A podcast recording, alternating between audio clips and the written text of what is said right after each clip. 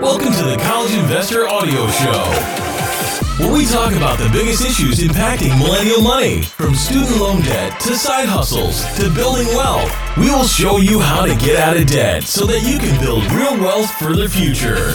Oh, yes, you can. Maybe you didn't know this, but you can use a 529 plan for yourself. So, today on the College Investor Audio Show, we take a look at the uses and benefits of using a 529 for you. If you plan on furthering your education, such as going back to get a master's degree or maybe even getting a certificate, here's what you need to know about using a 529 plan for yourself. First of all, the benefits. Of course, one of the biggest benefits of investing in a 529 is the potential tax savings.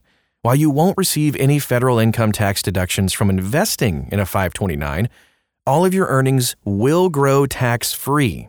And you won't have to pay taxes when you withdraw the money. It works kind of like a Roth IRA. And to top it all off, a lot of states, 34 uh, to be exact, give their residents income tax deductions on contributions up to a certain limit. And you can find the list of states that offer tax deductions. I will not rattle off all 34. You're welcome. At thecollegeinvestor.com, we have a link that takes you there. 529 plans can be used for qualified education expenses, of course, like tuition, books, room and board, computers, and equipment. So, if you live in a state that offers a deduction and you're planning on going back to school in the next year, consider stashing some money in a 529. The best case scenario is that you get a small tax break and your money grows just a little bit tax free. The worst case is that you just get the state tax break. Either way, a tax deduction is a tax break, so worth it.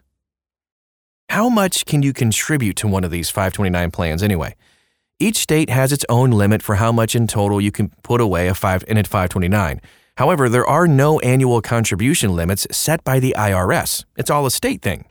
Also, the federal government allows single individuals to contribute as much as 14 grand a year or 70,000 for 5 years and avoid gift tax consequences, which is huge. However, though, contributing to your own 529 plan not considered a gift, and you can contribute as much or as little as you want. There are plans like ScholarShare, which allow for automatic contributions. Just makes it easy to save a little bit each month until you achieve your goal. Okay, so what if you don't use the money? This is a big question. If you contribute to a 529 plan, but you don't use all of it, you do have a couple of options. First, you can change the beneficiary of the plan to your kid, grandchild, or even a spouse in the future.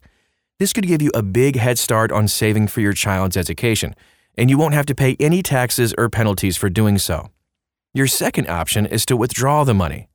So in this case, you will have to pay taxes on the earnings plus a 10% penalty. Ugh. In some situations, you may also be required to pay back the state tax breaks you received. Double, ugh. I know that sounds a bit scary, but realize it's just 10% more on the earnings portion. You can always withdraw your contributions without facing any tax consequences. What else do you need to know? All right, so in certain circumstances, saving for your own education expenses is a fantastic idea. You'll avoid paying taxes on the earnings, reap potentially large state tax benefits depending on where you reside, and you'll have the ability to transfer the money to a different beneficiary, like your kids or future kids, if you don't use the money yourself. There are some other things, though, you need to know. Some plans will require you to have the account for at least a year before using any of it. You need to check the plan fees and expenses to make sure that saving for the short term is actually going to be beneficial to you. And only five states give tax incentives for investing in an out of state plan. Those are Arizona, Kansas, Missouri, Maine, and Pennsylvania. Some investments are riskier than others, so make sure that you're comfortable with where your money is invested. Research a plan's performance before signing up. If you've looked at the stock market lately, yeah, just be careful. If you want to get started saving in a 529 plan for yourself, you can take a look at plans both in and out of your state for options that best suit you. Be sure to factor in all variables so that you can come out ahead. Now, we have lots of resources for you right inside this article. Copy and paste the title of the podcast right into the search bar at thecollegeinvestor.com so you can find the best 529 plan for you and your family. And that is our show for today.